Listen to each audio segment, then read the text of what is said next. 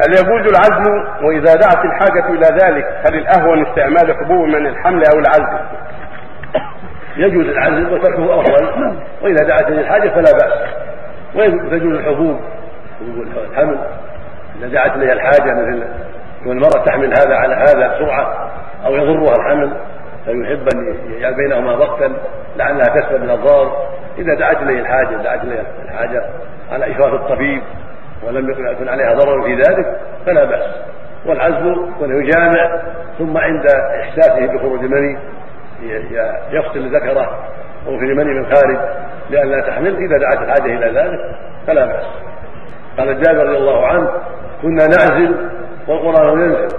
ولو كان شيئا ينهى عنه لنهى عنه القرآن. وفي لفظ آخر وبلغ ذلك النبي صلى الله عليه وسلم ينهى عليه الصلاه والسلام